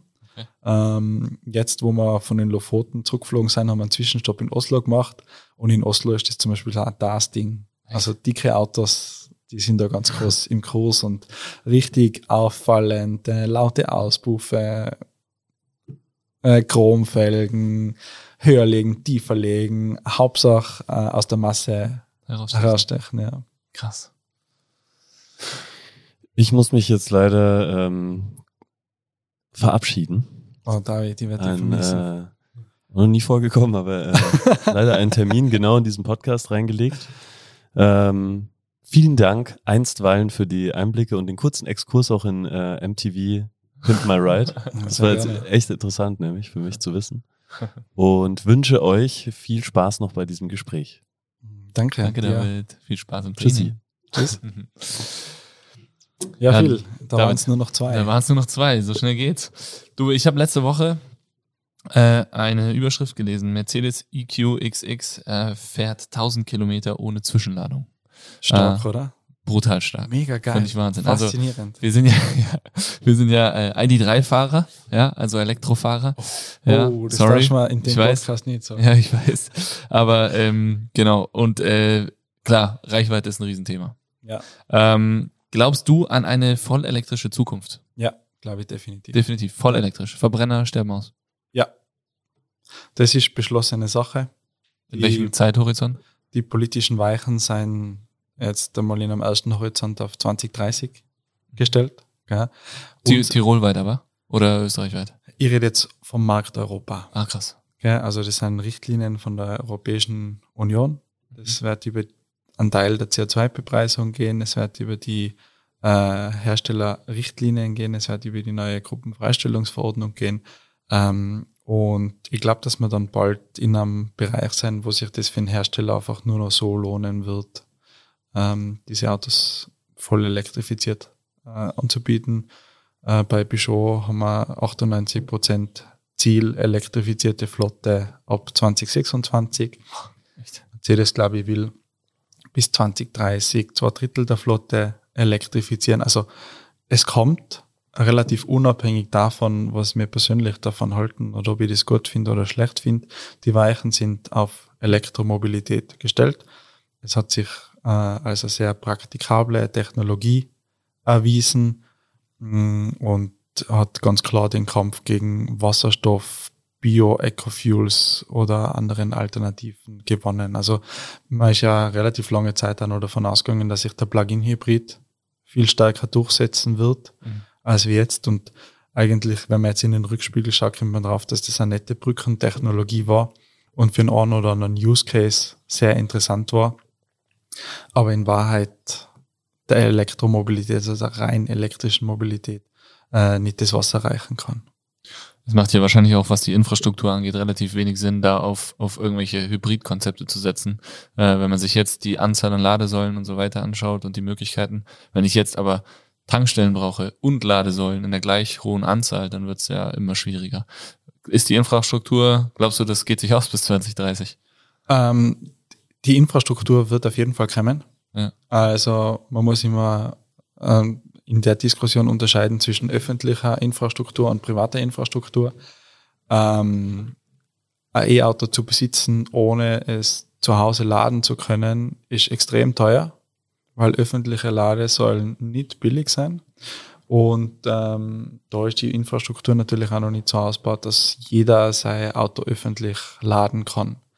Das heißt, wenn man sich der E-Mobilität widmet, ist es ganz, ganz wichtig, dass man zu Hause mit einem vollen Auto losfahren kann, dementsprechend preiswert äh, das Auto laden kann. Bietet natürlich auch verschiedene Vorteile. Wenn wir jetzt ein bisschen weiter in die Zukunft blicken, dann gehe ich schon davon aus, dass man auch die Infrastruktur im äh, Privatbereich äh, bereitstellen werden. Das betrifft jetzt in unserem Einzugsgebiet in Innsbruck vor allem die ganzen Mehrparteienhäuser, die teilweise ohne Tiefgaragen oder mit unzureichenden Ladestationen in Tiefgaragen ausgesteckt sein.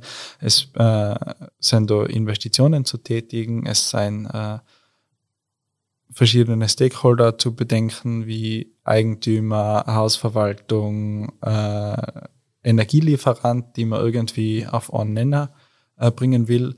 Ich finde aber andererseits, dass es eigentlich eine total äh, tolle Gelegenheit ist, die, die Wertschöpfung in der Region zu behalten, weil wenn ich mein, jetzt überspitzt formuliert, mein Rohöl aus Saudi-Arabien kriege oder jetzt Russland ist natürlich ein sehr präsentes Thema im Moment, und dann verdienen wir genau nichts damit. Aber wenn ich einen Elektriker brauche und einen Installateur und äh, einen Tiefbauer und einen Energielieferant aus der Region, dem mein Haus was machen, dann bleibt die Wertschöpfung zur Bereitstellung der Energie in der Region. Das finde ich mal einen riesengroßen Vorteil, was die Infrastruktur betrifft.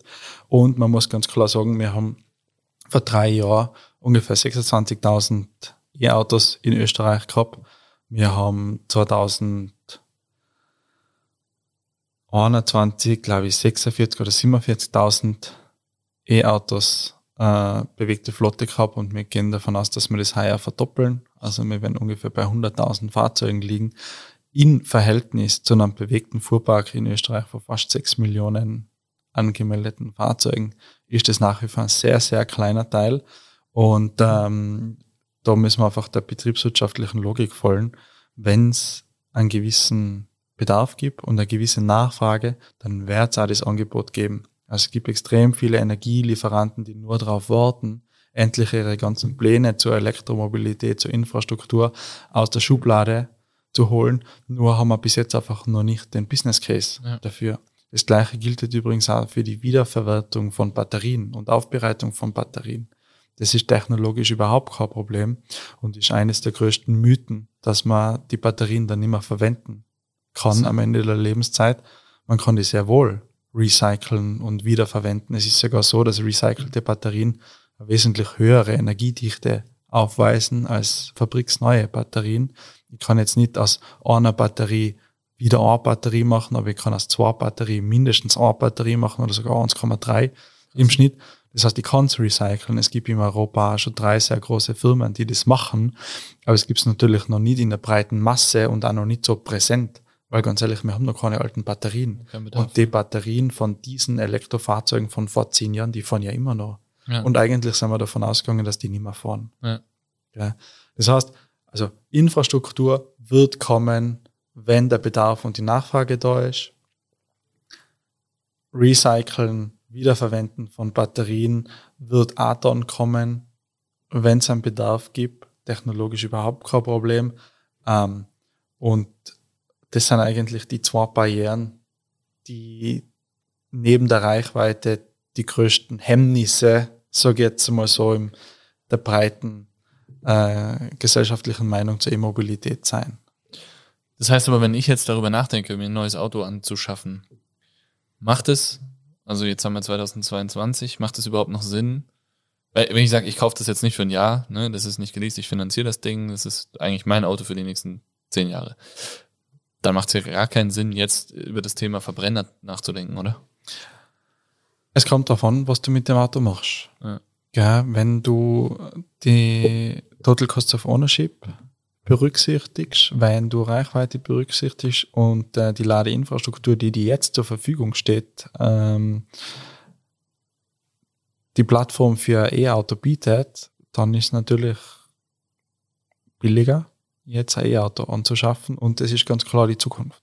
Mhm. Es gibt verschiedene Gründe, wieso es jetzt noch keinen Sinn machen kann. Eben zum Beispiel, wenn ich zu Hause noch keine Ladeinfrastruktur habe oder wenn ich jeden Tag, keine Ahnung, als Vertreter halb Österreich abklappern muss. Ja. Natürlich kann ich mir das mit einem E-Auto einteilen und natürlich gibt es Fast Charging, aber mh, ich kann das noch nicht so nutzen, wie ich es vielleicht gern, gern machen würde. Das heißt, aus meiner Sicht hängt es ganz klar vom Use Case ab. Gell? Also wenn man sich das zum Beispiel ähm, überlegt bei einer Mittelklasse, was bei uns äh, der Peugeot zweihundertacht ist, den wir elektrifiziert anbieten, ähm, dann habe ich zwar wesentlich höhere Anschaffungskosten beim Elektromodell als beim Verbrenner, aber über die Jahre gesehen rechnen sich einfach die Total Cost of Ownership ähm, oder sind die Total Cost of Ownership beim E-Auto wesentlich geringer. Ja, also wie beim, beim Elektroauto. Also wenn ich das so kurz überschlage, dann, dann habe ich wahrscheinlich Total Cost of Ownership ähm, für Energie beim, beim Verbrenner. Ähm, ich glaube, ich habe das auf vier Jahre ausgerechnet, wenn ich richtig bin, ähm, von um die sechstausend Euro und je nachdem, wie sich die Preise jetzt entwickeln. Aber beim E-Auto gehe ich davon aus, dass man nicht einmal ein Drittel Echt? der Energiekosten brauchen. Ja. Und äh, bei, bei äh, Wartung und Service kann man davon ausgehen, dass ich auf vier Jahre ungefähr dreitausend bis dreitausendfünfhundert Euro in eine Mittelklasse, also kleine Mittelklasse, investieren muss. Verbrenner. Verbrenner, genau. Ähm, und da sind wir für uns natürlich in einem sehr, äh, wie soll ich sagen, bedrohenden Segment, dass wir bei E-Autos viel, viel weniger an, an Wartung umsetzen werden. Also ja. auf, auf den vergleichbaren Zeitraum von die vier Jahre gehe ich auf unter, unter tausend Euro, die man in Wartung investieren muss. Ähm, und das sind einfach die Dinge, die man berücksichtigen muss. Also ich glaube, es gibt im Moment nicht die Situation, wo ich am Kunde sagen würde, ich würde es dir nicht empfehlen. Mhm. Ähm, oder ich würde es dazu hundert Prozent empfehlen, sondern es kommt einfach auf so viele verschiedene ja. Komponenten an. Ja. Für mich ist nur wichtig in der Diskussion, dass man das objektiv bewertet. Alle verschiedenen Aspekte von der Reichweite über äh, die tägliche Routenplanung bis hin zu den Kosten. Passt das für mich? Ja. Habe ich die Infrastruktur? Kann ich es machen? Mag ich das machen?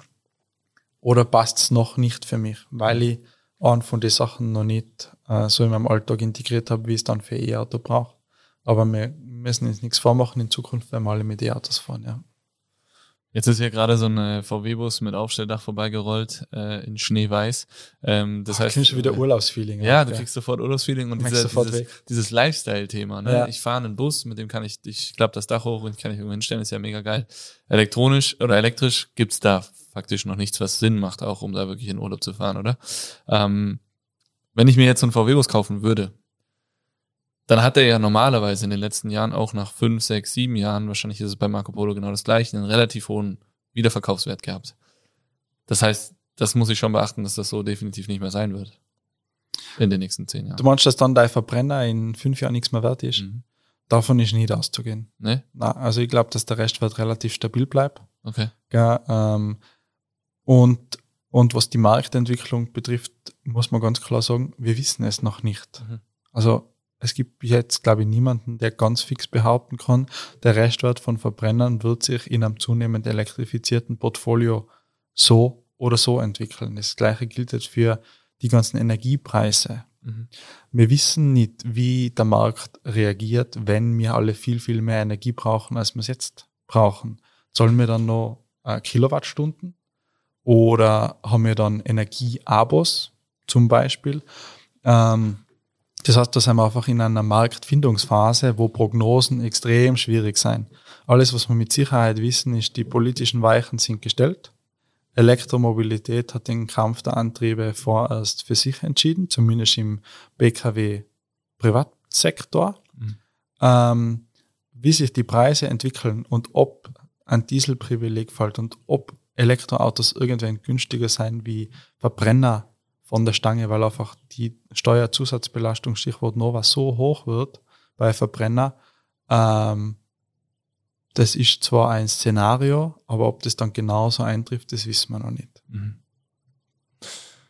Also für alle V W-California-Besitzer, ich würde nur mit dem Restwert von dem Auto in fünf Jahren überhaupt keine Sorgen machen. Okay. Dann kann ja vielleicht der eine oder andere jetzt hier ruhig durchatmen. De- definitiv. äh, wir haben wieder Zuwachs bekommen. David, was ist denn da los? Mein äh, Termin steckt passenderweise im Stau. Oh, da dachte ich mir, ich schaue nochmal vorbei. Das, das ist, weil die ganzen Innsbrucker mit den Camper an den Gardasee müssen. Ja, genau. Ja, ja. Logisch, alles blockiert. Die brennerdicht. Brennerdicht. Geil. Ähm, wir haben jetzt sehr viel auch über das Thema Auto kaufen, Neuwagen kaufen gesprochen und so weiter. Ja. Jetzt, wenn ich jetzt so mein Umfeld, und da sind ja auch ganz viele Leute dabei, die jetzt nicht mehr studieren oder unbedingt in W Gs wohnen, sondern auch wer so in der Base ein- und ausgeht, da sagt jetzt nicht jede Woche jemand, ah, oh, ich habe mir gerade ein neues Auto gekauft. Ja, weil ich meine, so ein Autokauf ist schon eine brutale Investition. Ähm, wie, also wie oft kommt es vor, dass ihr ein Auto verkauft? Sagen wir mal in der Woche oder im Monat oder im Ja, bei euch pro in einem, Stunde. Oder pro Stunde, ja, genau, wie ist das? Äh, und ähm, wie wichtig ist dann letztendlich so dieses Kauferlebnis, dieser Kauferlebnisgedanke überhaupt für euch als Autohaus? Also, wie oft, das hängt ja von ganz vielen Faktoren ab. Also, wir bewegen uns im Moment bei ungefähr äh, sechshundert Fahrzeugen, die wir an dem Standort verkaufen. In der Stunde. Nein, im Jahr. ähm, ja, ja. Im Jahr. Das, ähm, das bedeutet, dass wir Monate haben, wo mehr los ist, wie jetzt im März und April zum Beispiel, ist unsere Hochzeit. Ist das so? Ah, ist so, ja, definitiv. Ähm, und dann haben wir im Herbst nochmal ein Aufbäumen und zwischendurch werden ja Autos ausgetauscht, die wirklich den Bedarf haben, weil das alte Auto nicht mehr funktioniert, weil das Leasing ausläuft oder aus verschiedenen Gründen. Aber jetzt so Uh, der Kunde, der sagt, er will jetzt ein neues Auto, damit er ein neues Auto hat und genau das Produkt will, ähm, da sind wir jetzt natürlich schon in den starken Monaten. Mhm. Ja? Ähm, was war die zweite Frage? Ähm, wie, wie wichtig ah, das, Kauferlebnis. das Kauferlebnis, dieser Kauferlebnisgedanke genau. ist? Ja, das Kauferlebnis ist ultimativ wichtig. Ja, das ein tolles Kauferlebnis, das ist wie ein Virus, der sich verbreitet und ein tolles Kauferlebnis muss dafür sorgen, dass der nächste Kunde auch das Kauferlebnis will, weil es war so toll und das Auto ist so cool und es hat alles passt. Ja. Ähm, das, das Kauferlebnis per se ist was, was in der Customer Journey uns vom aller, aller wichtigsten ist. Also da fängt ja die Bindung zwischen uns als Autohaus und dem Auto und dem Kunde erst so richtig an. Dann hat er das Auto gekauft, dann übernimmt er das Auto. Wenn da alles glatt geht, wenn das alles passt, wenn er super zufrieden ist, dann können wir davon ausgehen, dass wir in dem Moment sehr viel für die Zukunft äh, aus unserer Sicht richtig gemacht haben. Mhm. Äh, bedeutet, wir werden es eher mit einem treuen Kunde zu tun haben. Wir werden eher jemanden haben, der in Mobilitätsfragen uns wieder vertrauen wird. Also das Kundenerlebnis ist ultimativ wichtig und durch nichts zu ersetzen. Mhm. Ja. Und so ist es beim Service letztendlich auch, das hast du ja schon gesagt, oder, für deine Mechaniker, dass sie diesen, diesen äh, Service-Gedanken einfach wirklich lieben und leben und das, dass der Kunde, der das Auto in den Service zu euch bringt, dass der das spüren muss, wenn er sein Auto wieder abholt.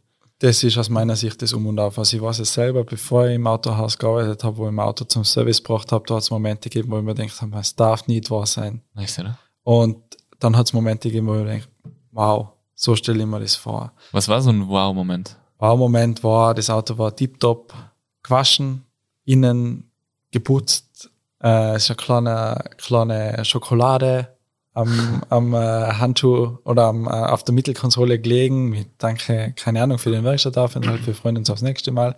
Äh, mein Problem war behoben, nämlich nachhaltig ja. behoben. Und ähm, das finde das, das find ich sind eigentlich die Haupt Faktoren. Natürlich gibt es äh, im Pricing Momente, die unfein sein können, weil manche Reparaturen einfach richtig teuer sind. Ja. Und insbesondere bei teuren Reparaturen, ich meine, so wie bei jeder teuren Dienstleistung, die ich anbiete, habe ich einfach einen erhöhten, eine erhöhte Erwartung eines Kunden. Nicht? Wenn der eintausendfünfhundert Euro für eine einfache Reparatur zahlt, jetzt aus seiner Sicht, aber mein Mechaniker fast einen halben Tag äh, damit beschäftigt ist und die Teile relativ teuer sind, dann will der einfach, dass das tiptop passt. Und den Qualitätsanspruch, den hat er zu Recht. Und es ist unser Job, dem Qualitätsanspruch Genüge zu tun. Und ähm, mein, wie soll ich sagen, mein Dogma in Bezug Qualität ist nicht nur die erwartete Qualität zu liefern, sondern es muss unser Ziel sein, uns in Richtung Business Excellence zu entwickeln. Also es muss einfach sein, dass wir die Qualitäts Erwartung unserer Kunden übererfüllen. Und zwar konstant. Und bei jedem Besuch. Und bei jedem Besuch. Und das ist aus meiner Sicht das Erfolgsrezept in der Zukunft, in der Werkstatt. Oder bei jeder, man kann es auch sagen, bei jeder Dienstleistung. Ja. Du merkst es ja aus deinem privaten Umfeld. Nicht? Ja, definitiv. Ja. Wenn du jetzt irgendwo hingehst und du denkst dir, ja, es war okay, dann hast du es vergessen. Weil okay ist einfach okay. Ja. Es muss wirklich gut sein. Ja. Und überraschend auch. So. Überraschend gut, ja. ja, definitiv. Und es ist, und es kennt auch wahrscheinlich jeder, wenn du irgendwo ein schlechtes äh, Erlebnis hast, eine schlechte Customer Experience, dann redest du wahrscheinlich eher drüber, als wenn du eine normale gehabt hast. Nicht? Dass ich, mach, hab's das schon gehört? Das ist mir passiert. Und überhaupt, wie kann denn sowas passieren heutzutage, oder? Aber wenn alles glatt geht, dann redet keiner drüber. Das heißt, wenn ich einen unzufriedenen Kunden habe, brauche ich zehn Zufriedene, damit ich wieder die Waage habe. Und um das, um die Entwicklung von, von so wie wir den Betrieb übernommen haben, mit nahezu fünfzig Prozent unzufriedenen Kunden, das bedeutet ja, dass ich jedes Jahr fünfzig neue Kunden, fünfzig Prozent neue Kunden dazu gewinnen muss. Nicht? Einfach und nur, um konstant zu bleiben. Und nur um das Level zu halten. Ja. Gell? Ja. Und äh, deswegen ist einfach unser größtes Ziel oder mein größtes Ziel, egal was ich mache, die strategischen Weichen in Richtung Business Excellence zu gehen. Und das geht natürlich nur, wenn die entsprechenden finanziellen Mittel vorhanden sind, wenn das entsprechende Personal vorhanden ist, wenn die Prozesse entsprechend da sind, wenn das Leadership passt, wenn ich das richtige Produkt habe, den Kunde so zufriedenstellen, dass der wiederkommt. Und dann ist es ein schöner Kreislauf, der sich eigentlich wiederholen sollte. Und je schneller sich der Kreislauf dreht, desto mehr Momentum kann ich als Business gewinnen und je mehr Momentum dass ich kriege, desto mehr Menschen kann ich in diesen Sog quasi mit einbeziehen. Und äh, das ist die, die, die Sache mit der, ähm, wie war die Eingangsfrage? Kunden, dem, dem Kundenerlebnis. Kunden, Kauf, Kauferlebnisgedanke. Ja, genau. genau aber Serviceerlebnisgedanke genau. auch. Also wirklich, dass ich da reingehe und habe einfach ein Erlebnis und nicht nur. Genau, und, und das muss es sein. Ja. Ja. Finde ich spannend, dass du sagst, dass, es, äh, dass du glaubst, dass das auch für die Zukunft in allen Dienstleistungsbereichen das Ding ist, weil wir setzen uns gerade auch sehr, sehr viel natürlich damit auseinander. Ja. Klar, in unserer Branche äh, auch wahnsinnig wichtig, Hotelbranche, Restaurants, also ich finde, ich schaue es mir auch mit ganz anderen Ge- äh, Blicken an oder aus ganz anderen Perspektiven an mittlerweile, wenn ich irgendwo hingehe. Ähm, deswegen glaube ich, ist das das Ding der, ja, der Zukunft, logischerweise irgendwie auch. Eigentlich ja, logisch. Ja, aber es ist einfach, es ist so extrem viel Detailarbeit, ja, und das muss das ganze Zahnrad des Unternehmens so schön Hand in Hand, ja, gehen und sich wirklich für einen Kunde so darstellen, als wäre das überhaupt kein Aufwand und ja, ging genau mit Leichtigkeit und macht echt viel Spaß. Und wenn, wenn du das erreichen kannst, dann ist der Preis, ich möchte jetzt nicht sagen wurscht, aber wird zumindest nicht hinterfragt. Genau, ja. Und wenn ich langfristig davon leben will, dann muss ich einen gewissen Preis verlangen, sonst kann ich an einem sehr teuren Standort wie Innsbruck die Dienstleistung nicht mehr so anbieten, wie es gern wird. Ja. Und der Kreislauf muss, der muss einfach zusammenstimmen. Perfekt funktionieren, ne? Ja. Ganz kurz vielleicht noch, wie wichtig ist dir ein Auto? Ähm, mir persönlich ist ein Auto extrem wichtig. Ähm, nicht zum Zwecke, dass ich ein Auto habe, sondern ein Auto ist für mich ein Mittel, um Dinge zu tun.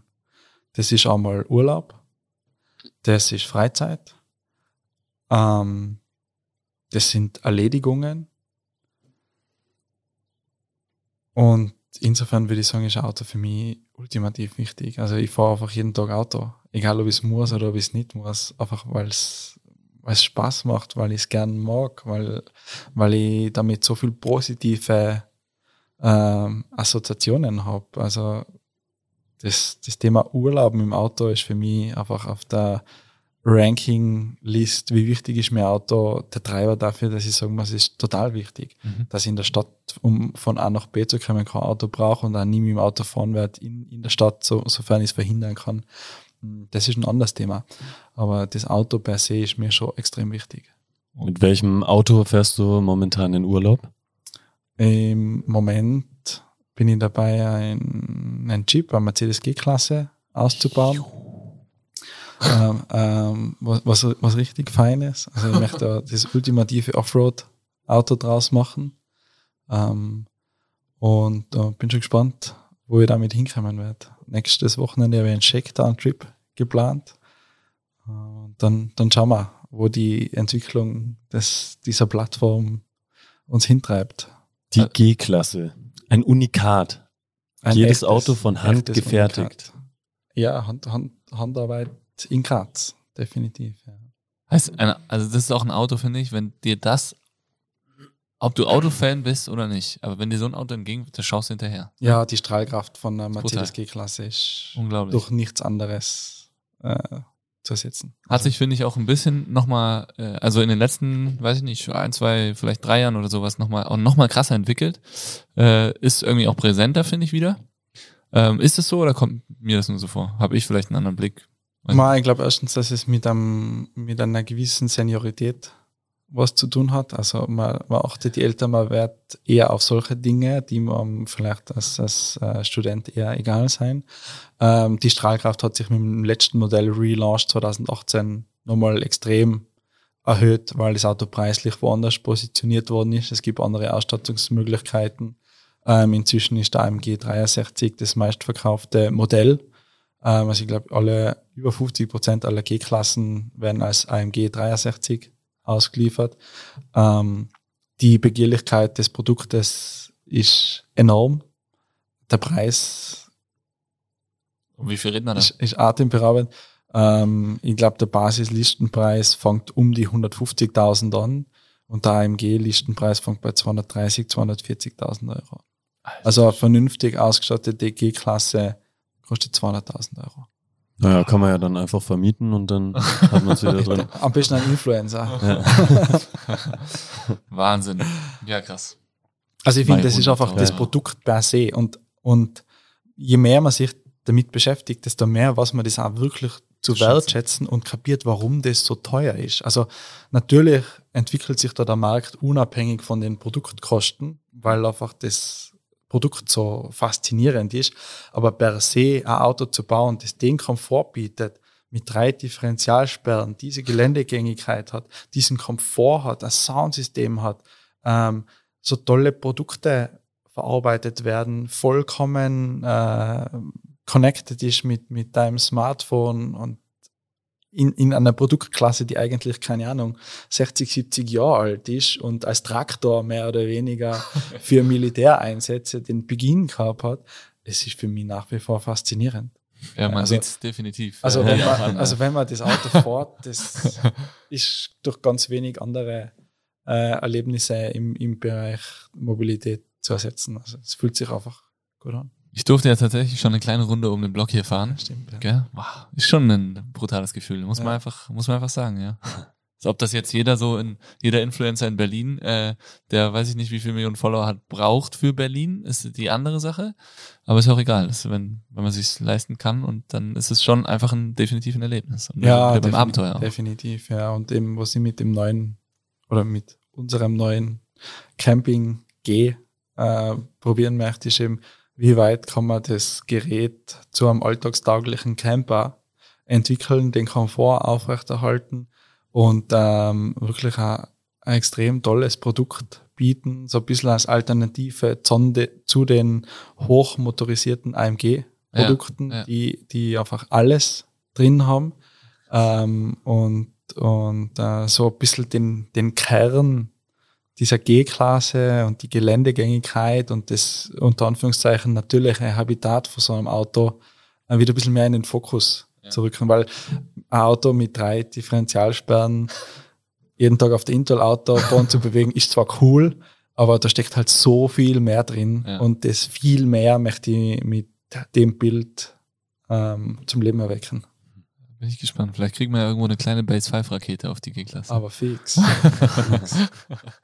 Ganz versteckt.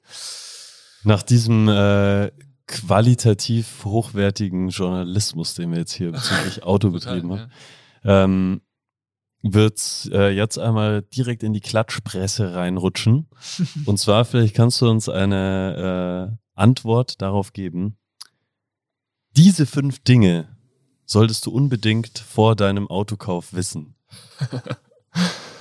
Autobild. Ähm, der wichtigste Tipp, den ich jedem mitgeben kann, ist, sich mit dem Restwert des Autos nach der Nutzungszeit auseinanderzusetzen. Ähm, ein billiges Auto ist nicht billig, weil wenn ich für mein billiges Auto in vier Jahren nichts mehr kriege, dann ist nichts mehr wert. Wenn ich für mein Auto aber in vier Jahren immer noch was kriege, dann habe ich dementsprechend niedrigere Haltungskosten gehabt. Also das würde ich ganz unabhängig davon, ob ich das Auto bar kaufe, finanziere ähm, oder mit einem Kredit mache, würde ich mich immer mit dem Restwert des Autos auseinandersetzen, ähm, weil ich so einfach die Nutzungskosten am niedrigsten halten kann, weil ich für die Zeit, wo ich das Auto verwende, äh, am wenigsten Geld ausgeben muss, wenn der Restwert, je höher der Restwert ist. Nicht? Ähm, Dementsprechend finde ich es auch im Autokauf extrem wichtig, wie lange will ich das Auto nutzen?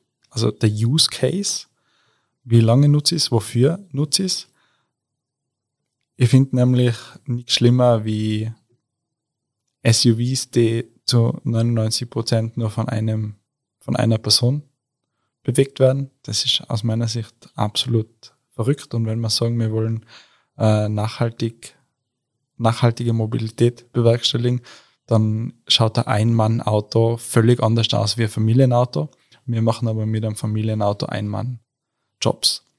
Ähm, das nächste ist die Größe und Praktikabilität, die ich berücksichtigen will äh, oder jedem mitgeben wird beim Auto. Ähm, ich finde nach wie vor ein Kombi ist eins vom Allerbesten, was man machen kann. Es ist leider eine aussterbende Gattung. Echt? Äh, wegen, Kombis. Wegen, wegen S U Vs, oder? Wegen S U Vs, okay. Ja, weil manche Menschen gern höher einsteigen. Ähm, oder weil einfach der, wie soll ich sagen, die, äh, der, der Luftwiderstand, wenn man jetzt Elektro in, in Elektro- Elektromobilität denkt, beim Coupé natürlich weniger ist als wie beim Kombi. Das heißt, der Kombi ist einfach von oben und von unten als äh, in, in seiner Form, in seiner wunderschönen Form bedroht. bedroht. Ja, ist definitiv bedroht. Es wird einige Hersteller geben, die das gut kapitalisieren werden können.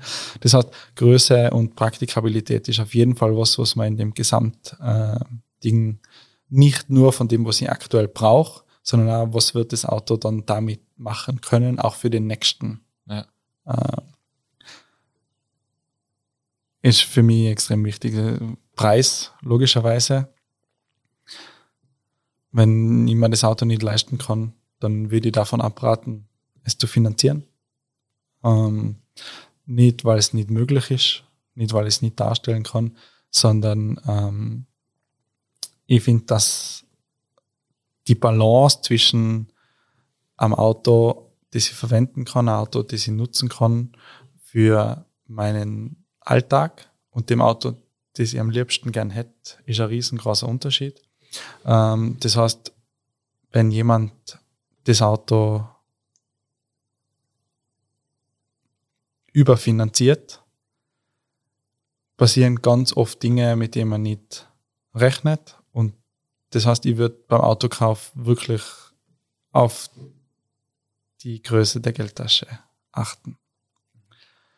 Ähm, und der fünfte Punkt sind die Erhaltungskosten vom Auto. Es gibt einfach Autos, die sind wartungsärmer, es gibt Autos, die brauchen mehr. Jemand, der darauf schaut, wie viel äh, kostet mir das Auto im Monat, der ist ganz klar beim E-Auto am günstigsten dran derzeit. Ähm, ja, das sind also die, die fünf Sachen, die, die ich total wichtig finde. Der Restwert, weil er die Total Cost of Ownership und den Preis äh, beeinflusst, die Nutzungsdauer, wie lange denke ich, das Auto zu nutzen. Mhm. Weil es macht für mich einen Unterschied, ob ich das Auto fertig fahre und sage, ähm, in zehn Jahren möchte ich das Auto immer noch haben, dann werde ich jetzt ein billigeres Auto kaufen, weil in zehn Jahren sind sie alle alt. Ja. Und äh, beim Neuwagen verliere ich halt mal mindestens zwanzig bis fünfundzwanzig Prozent nur durchs Anmelden. Jetzt ja. Überspitzt formuliert nicht. Ähm, vom definitiv. Ja, und bei der Größe würde ich halt raten, drauf zu schauen, was kann ich jetzt mit dem Auto machen, aber was können auch die nächsten Besitzer mit dem Auto machen. Cool. Das war... Damit haben wir äh, eine klare Anleitung für unseren nächsten Autokauf. Besuche im Autoland. Definitiv, ja. Vielen Dank für deine Einblicke in die Tiefen der Automobilindustrie, der Mobilität und äh, deine Entwicklung auch. Genau. Als, äh, ja, vielen Dank, dass ich zu Gast im B S fünf Podcast habe sein dürfen. Und, ähm, ich freue mich auf viele weitere tolle Podcasts, die es zwar aufnehmen werdet. Weiter so. Vielen Dank. Danke. Ähm, in dem Fall beenden wir das Ganze wie immer und wie du es auch kennst aus jeglichen Trainingssessions. Die Fäuste, alle Zuhörerinnen, Zuhörer und ihr nach vorne. Weg vom Lenkrad. Weg vom Lenkrad, genau. Phil und ich schreien Bass, du David und alle anderen schreien Five. Fäuste fliegen in die Luft. zwei, eins, Bass! Five! Woo!